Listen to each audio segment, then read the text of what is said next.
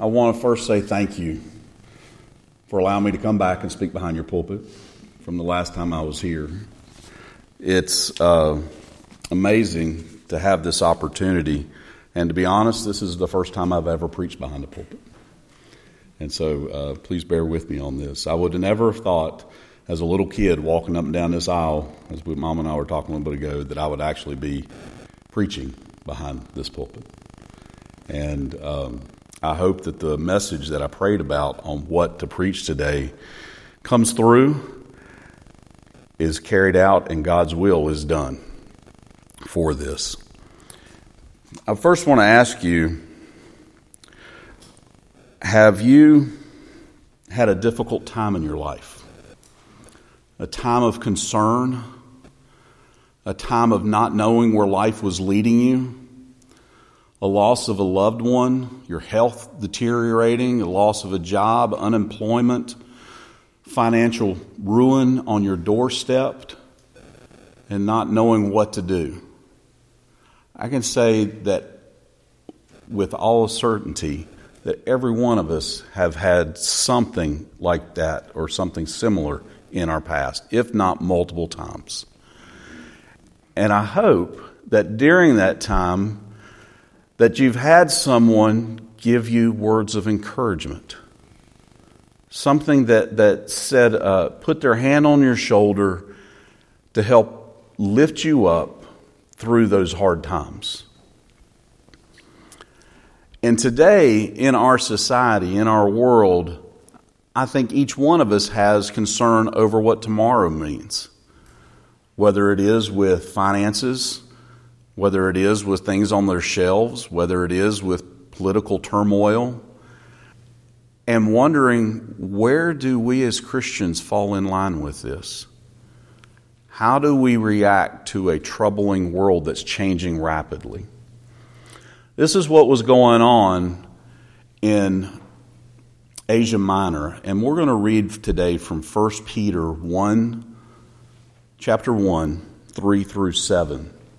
And to give you a little background on this, First Peter, Peter is writing a letter of encouragement to these Christians, followers of Christ. And there's some debate whether or not they're all uh, diaspora Jewish people who have been converted. There's uh, a good sense that the more than likely that these were um,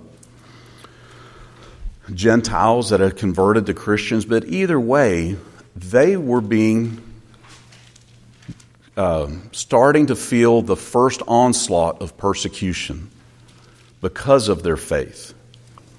And we're Asia Minor, uh, that what Peter talks about, these different places, because the letter was written to not just one church or one person, it was meant to be carried out to a group of churches. This was meant to be shared because it, this was a persecution that was light, it was starting to be felt by all of these different believers in a time where they, in their culture, they were starting to make a difference. They were starting to stand out because of their cultural norms, the way the society around them wanted them to be.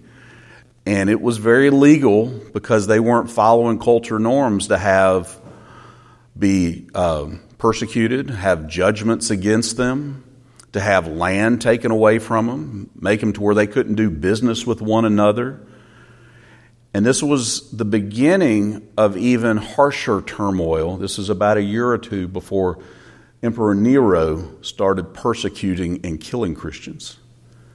And this was a needed letter of encouragement. The entire First Peter is all about encouragement and living as Christians, being Christ like character when the world is against you. And as we read through this, I want you to think about that. What does it mean to be a Christian in a troubled world? Where, where do we get that hope? And as we read uh, today, like I said, 1 Peter chapter 1, verse 3 through 7, I'm going to be reading from the Christian Standard Bible, just so that you know which version I'm coming from on this. Starts out Blessed be the God and Father of our Lord Jesus Christ, Because of his great mercy, he has given us new birth into a living hope through the resurrection of Jesus Christ from the dead, and into an inheritance that is imperishable, undefiled, and unfading, kept in heaven for you. You are being guarded by God's power through faith for, for a salvation that is ready to be revealed in the last time. You rejoice in this, even though now, for a short time, if necessary, you suffer grief in various trials, so that the proven character of your faith, more valuable than gold, which though perishable, is refined by fire, may result in praise, glory, and honor at the revelation of Jesus Christ. Let's pray. Beloved Father, we thank you for this day. We thank you for the words that you've put in Scripture for us to lean upon, to guide us each day. And we uplift your word, O Lord. That as we leave these walls, that we have a new hope, a new beginning. Guide us, O Lord, as we learn your word. In Jesus' name we pray. Amen. As I said, First uh, Peter here in this letter is all about encouragement. And he's not overlooking the struggles that they're having, he's not making light of it. But what he is doing, he's remind, it's a reminder of hope and protection. They needed to, to know who and whose they were and then face their situation from that vantage point. They needed to remember who they were and whose they were. That's a key distinction. We're going to go back to that here in just a moment. But as we walk through the scripture, blessed be the God. You can find some that phrase all throughout the Old Testament. It is a time of worship. It is a time of praise. It's acknowledging who our God is and that blessed be his name. One thing that Peter has done, though, he has put a name upon that blessing the Father of our Lord Jesus Christ. Everything from the New Testament focuses around our Lord Jesus Christ. And as, a, as Peter keeps working through this, it's all about the Lord. It is not about us, it's not about our situation. And because of this, this gift of our Lord, because of His great mercy, Mercy is something that, that many of us, uh, especially us boys, if we were kids, we used to play a game called Mercy. If you remember that, you had your hands and you see who would claim mercy, who would give in. And mercy, and I know the King James calls it abundant mercy. It is great mercy. It's mercy that we are undeserving. Mercy is not getting what we deserve. And that is great blessing to us that, that Peter's reminding those who are being tormented, those who are being chastised for their faith in Christ. But he goes on. He says, and these are the two things to remember at this point. He has given us new hope and a, a, a new birth and a living hope. Do you realize that? He has given it to us. It is not something that we have earned. It is not something that we had to, to check off boxes to show completion to gain access to this new birth and living hope.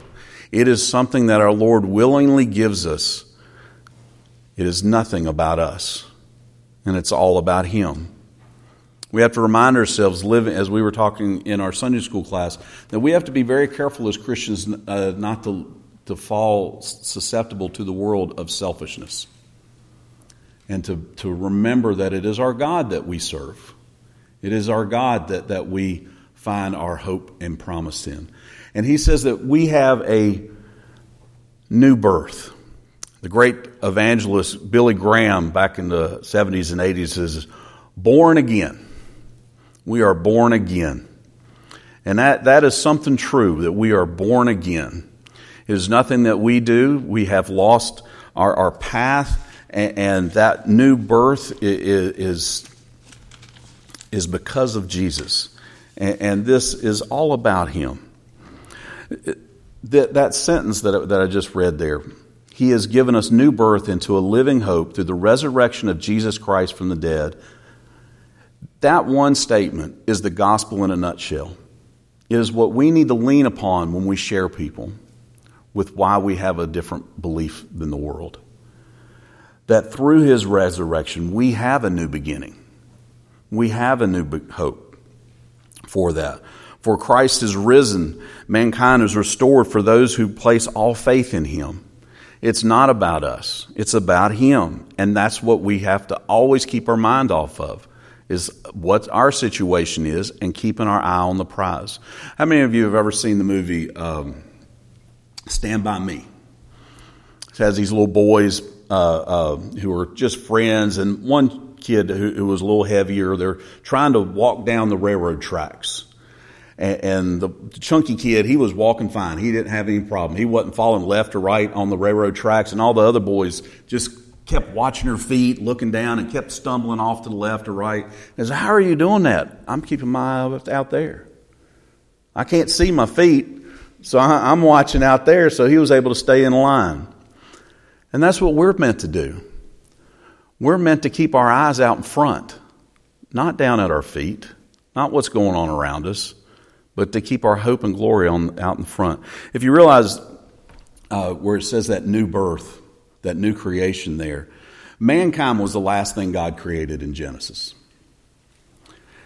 And we were made in His image, made in the image of the Creator. And upon that creation, God said it was very good. Not good, just like the other things of creation, very good. But then sin came in. And that image was broken, no longer reflecting the holiness of God.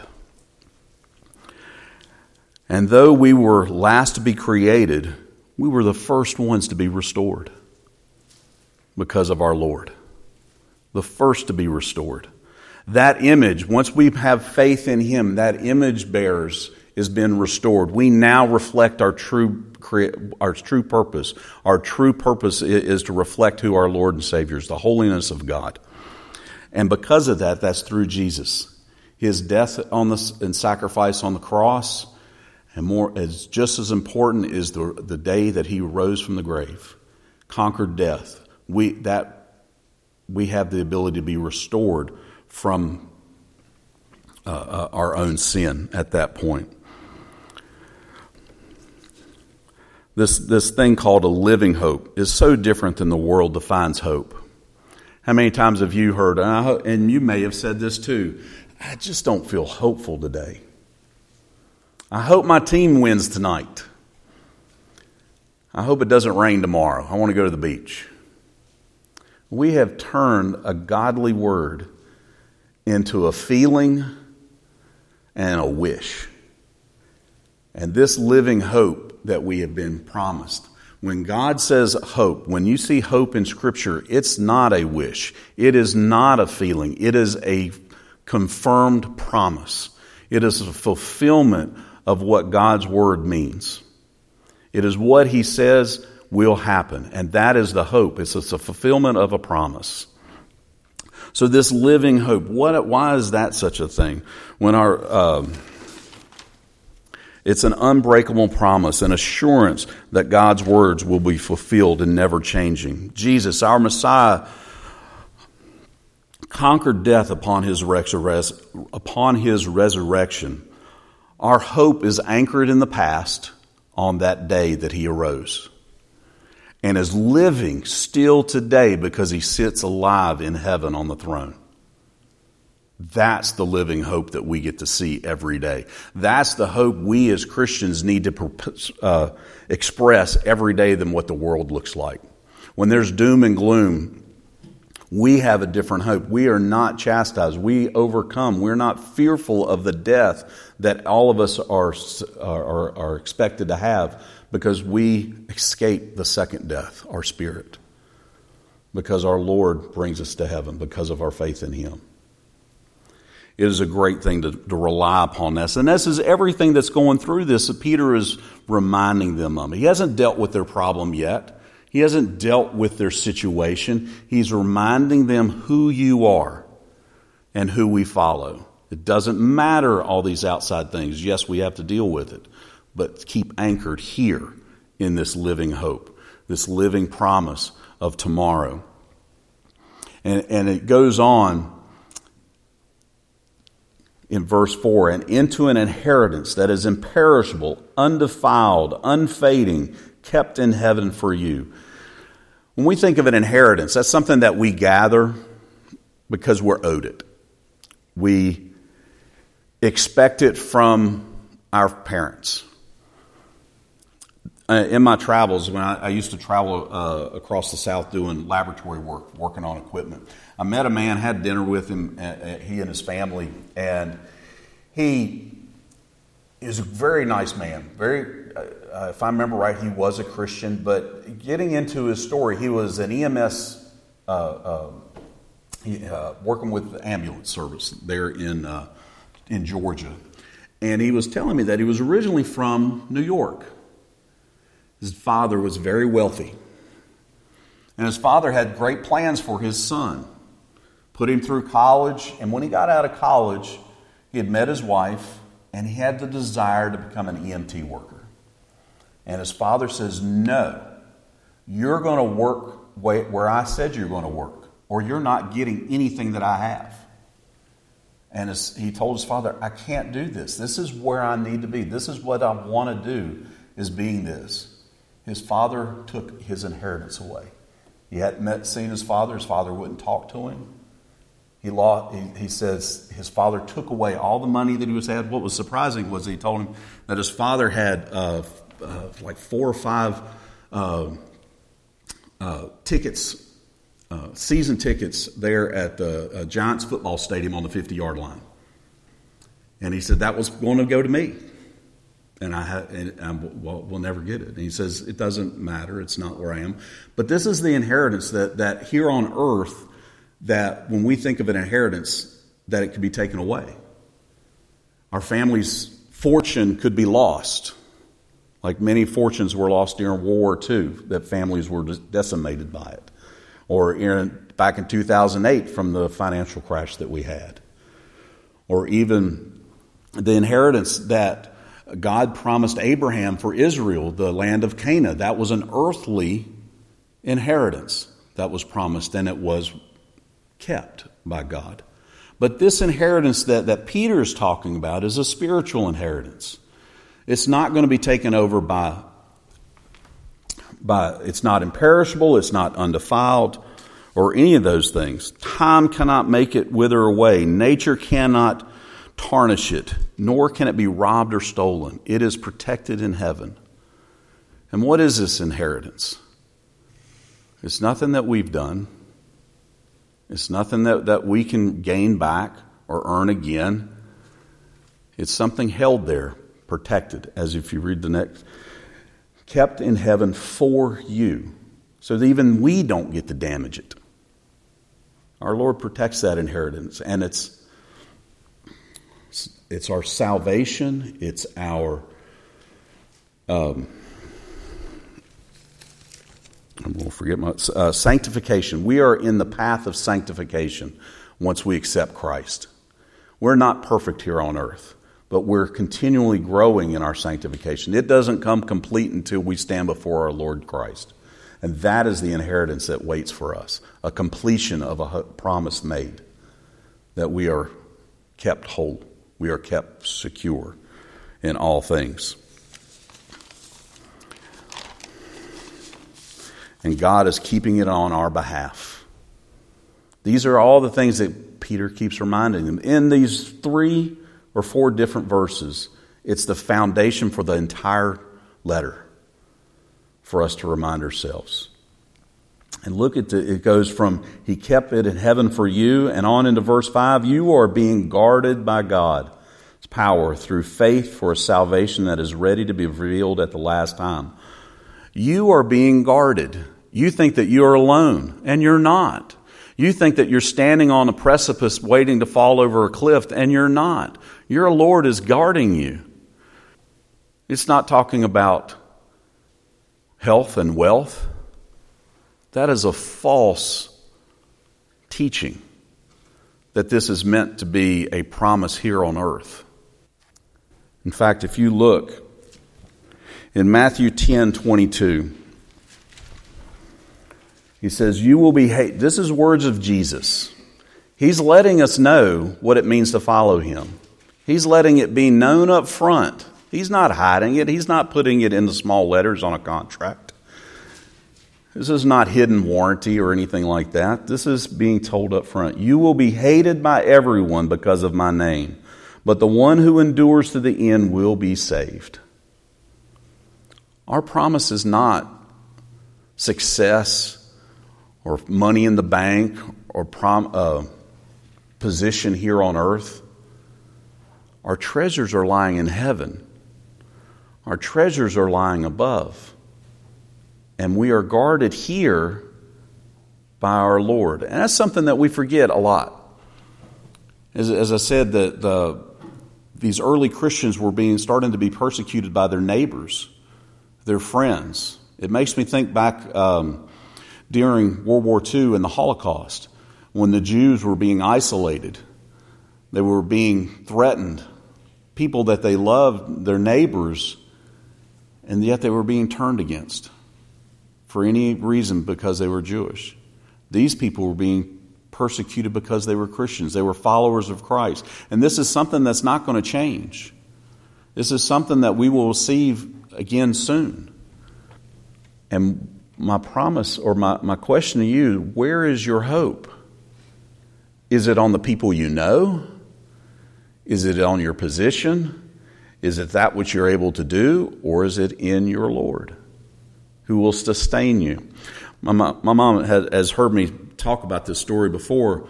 Uh, I love missionary stories. And Darlene Deibler Rose, the one I talk about a lot with her, she was a missionary during World War II in New Guinea. And she, she was captured, put in a, put in a camp following uh, in uh, the Japanese warriors, and she was separated from her husband. Her husband died. Uh, he had been dead six months, three months, and it, uh, since she had found out he, that he had been killed in prison, she was still teaching the gospel. The day that she found out that her husband was killed, the base commander who she had witnessed beat a man to death, he knew that his, his, uh, her husband had passed away and says, It's okay. You'll go back to the United States. You'll, you'll, you'll, you'll find someone new. It won't be long. You'll go back to movie theaters and life will be good again. And she says, Can I speak freely to you? She's being tormented by all this, and she still has the time and forethought to share the gospel with him. She tells him, I believe in the Lord Jesus Christ. And whether or not you rely on him or not, he's there for you and will forgive all that you've done. He walked away crying. She said she had to ask permission to leave the room because he didn't come back. She had made a, a commitment to him. We need to know that, that we are protected here. She was put into a jail cell later on, and it was death row. And she's watching out through this window and she's seeing somebody with banana. All she's been re- eating is just rice porridge for weeks and weeks and weeks. And she sees somebody sneak some bananas through a bush outside. And she prays, Oh Lord, why can I, can I get a banana? I just want a banana. And then she thinks, How is God going to give me a banana in these four walls? There's no one here. And then here comes this base commander coming in to visit her, and he's heartbroken, hurt. She'd been beaten so much that it turned her hair white, and she was mid 20s. And she tells him, huh, Please tell the people back home um, that I have a different hope. They'll understand. It's not about what's going on with me here. They'll understand. And he was taken aback by it. And as he left, a few minutes later, the, a guard came in and said, the, the general wanted these for you. And he brought in a bushel of bananas. She counted them, and there were 99. And she, uh, she cried and say, I'm ashamed that I didn't give you the power that you deserved. And we need to think that same way that there is nothing our Lord can't do. We have to have that same hope that He is always guarding us. These people hearing Peter's word are being comforted, knowing that God is keeping them safe.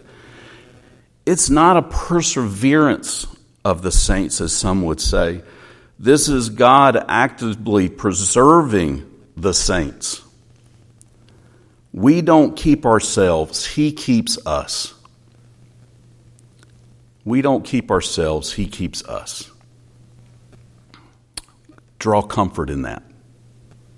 As the world falls apart, as even your personal world around you could fall apart, rely on that, that He keeps you.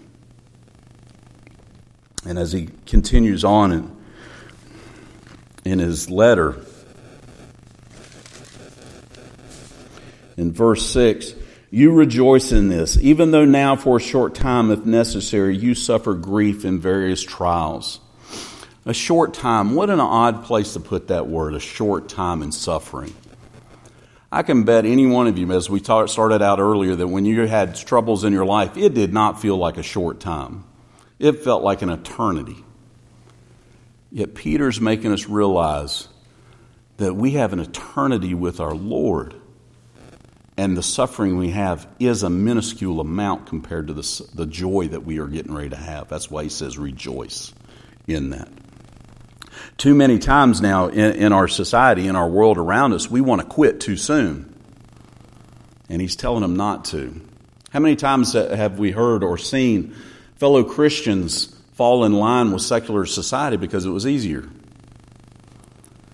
How many times have we heard people leave marriages because it was easier?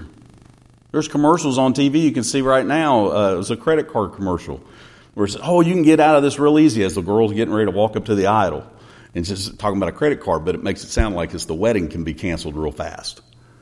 We are a quit easily society these days.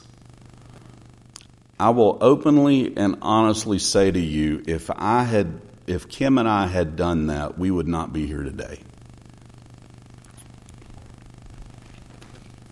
We stuck through things. We put our faith in our Lord. In fact, the Lord is what changed us so that we can stay here today after 33 years of marriages and not 10. We rejoice in that. For a short time, in God's plan, eternity awaits us.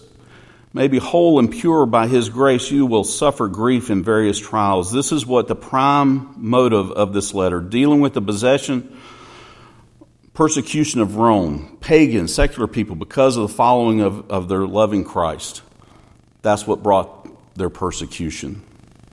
And I ask you today, when you're not in here, how strong is your faith?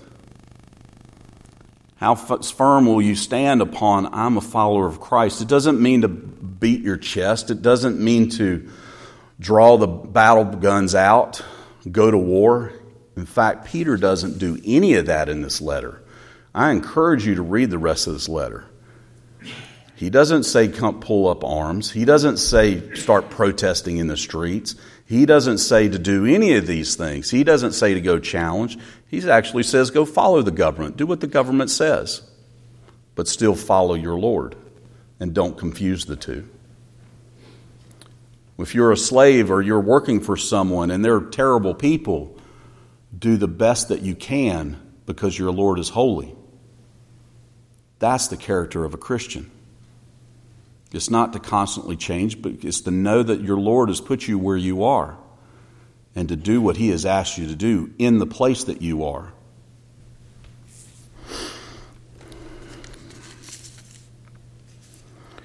Endure under God's grace because our true home is with Him.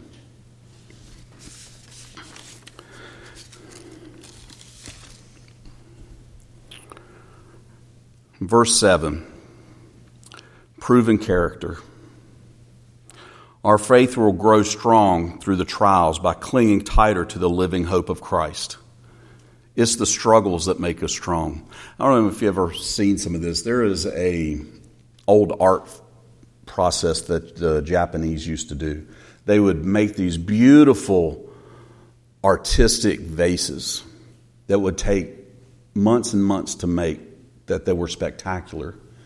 Then they would break them and go back and interlace gold in the cracks. They made it anew. They destroyed the, their creation and put it back together with gold. God does not cause evil to happen to you. The world is evil in itself. God does not tempt you, but He does put us through some trials to draw us closer to Him, to lean stronger on Him. I, um, it, it, it is the challenges, not the ease of life, that make us stronger. And as we move forward, we need to always remember that. And as a result of this, praise, glory, and honor at the revelation of Jesus. He pulls it right back to Jesus. Everything that we do is about Jesus. Everything. And we need to make that the forefront. All through Luke, if you uh, go, have done your Bible studies and look through that, all Jesus talks about is the kingdom of God. He's not trying to rally up troops. He's not trying to do anything like that. He's saying, get your direction on God's kingdom first, and all things will follow. I was talking about Kim and I before. That's what changed our life.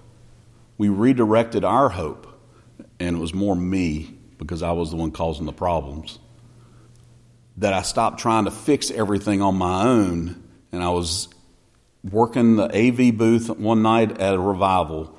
And, and the pastor who was coming in, he said, If you're having problems with your uh, work, focus on God first. If, if you're having problems with your marriage, focus on God first. If you're having problems with your kid, focus on God first, and all things will follow. It doesn't mean it cleans up or wipes out the earthly junk you created. That's always there. But you are healed working forward. In our Sunday school class, I talked about what the uh, Jesus had taught the first disciples when he sent them out for the first time not to take up uh, uh, the, a second cloak or a walking stick or any pro, uh, provisions of any kind to let the people that uh, they come to, that, and it was meant for them to rely upon the Lord that will always provide for what they need. And we need to remind ourselves that same thing that our Lord will always provide for what we need. These are encouraging words by Peter.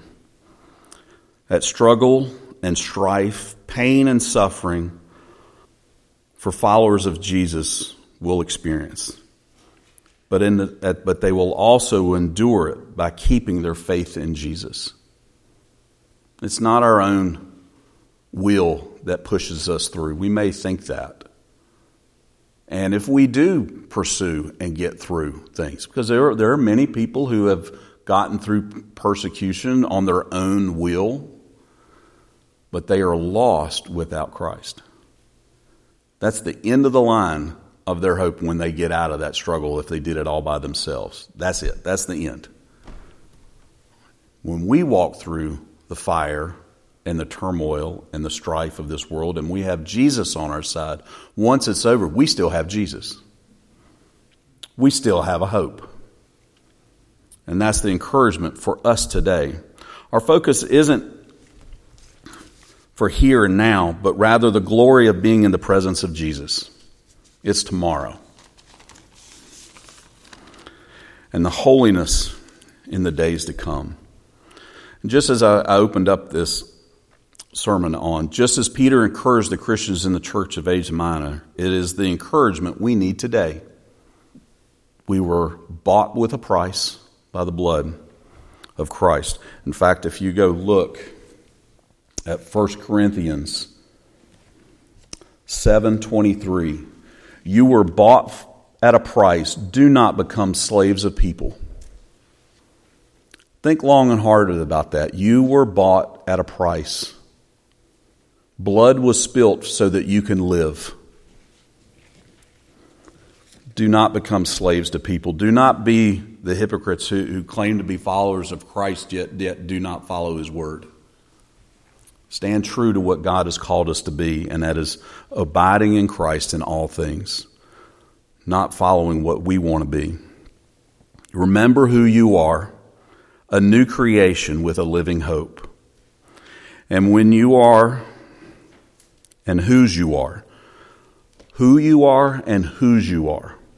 That's hard to say fast, but who you are and whose you are. Then face the ever changing and persecuting world, knowing that you are guarded by God, saved by Jesus, so the faithful will live for all eternity in God's kingdom. I didn't do a 10 minute, but it was a little bit longer. But as we wrap up today, I'm going to say a prayer for us and we'll do an invitation. Everything about our life has to focus with God. It's not putting God in a box, not pulling Jesus off the shelf when we're in trouble. It controls every moment of every day. John, the one, John who wrote the gospel in uh, First and Second, Third uh, John, he was known uh, uh, as thunder. He had he, he was had a temper with him, and because of Jesus, he was changed. You want to see what that change was like? You read the first part of, of, of when he meets Jesus, and he said, and the, the town refuted uh, Jesus' teaching, and John will say, "Put rain fire down on them. They don't deserve you." This is the same John later in, in, in his letter, First John, uh, later in life, who was changed by Jesus, changed as a new creation. They will know us by our love. God does not want us to be anger and persecuting. So as I told the Sunday school class earlier, the beauty of John is clear. It's either you're saved or you're not saved. You're in the dark or you're in the light. There is no middle ground. You can't just be good enough to earn your favor in God's eyes. You have to have Jesus. You have to have Him at the sole center of your life. Because without Him, we are all lost. We are all put in the grave, never to come up again. And because of that. So let, let's, let's close in prayer. Beloved Father, we thank you for this day. We thank you for being able to come openly, publicly, to be able to praise your name, to sing glory to you. We know that there are people across this world that need to be uplifted who are doing things in the shadows because of persecution. We pray and uplift them. Give them strength for another day to do your work and your will. I pray for this congregation, O Lord, as they continue to do your work in this community. Let them do it with love, forgiveness, and compassion the same way Jesus taught us to remove our own personal preferences, to follow your personal preference of how we, as your followers, your ambassadors, are to live in this world, to have the character of Jesus in all that we do. We thank you for this encouragement, and may we continue to spread this encouragement with others that we know. May we brag about Jesus for all that he has done for us. I thank you for this day. In Jesus' name we pray. Amen.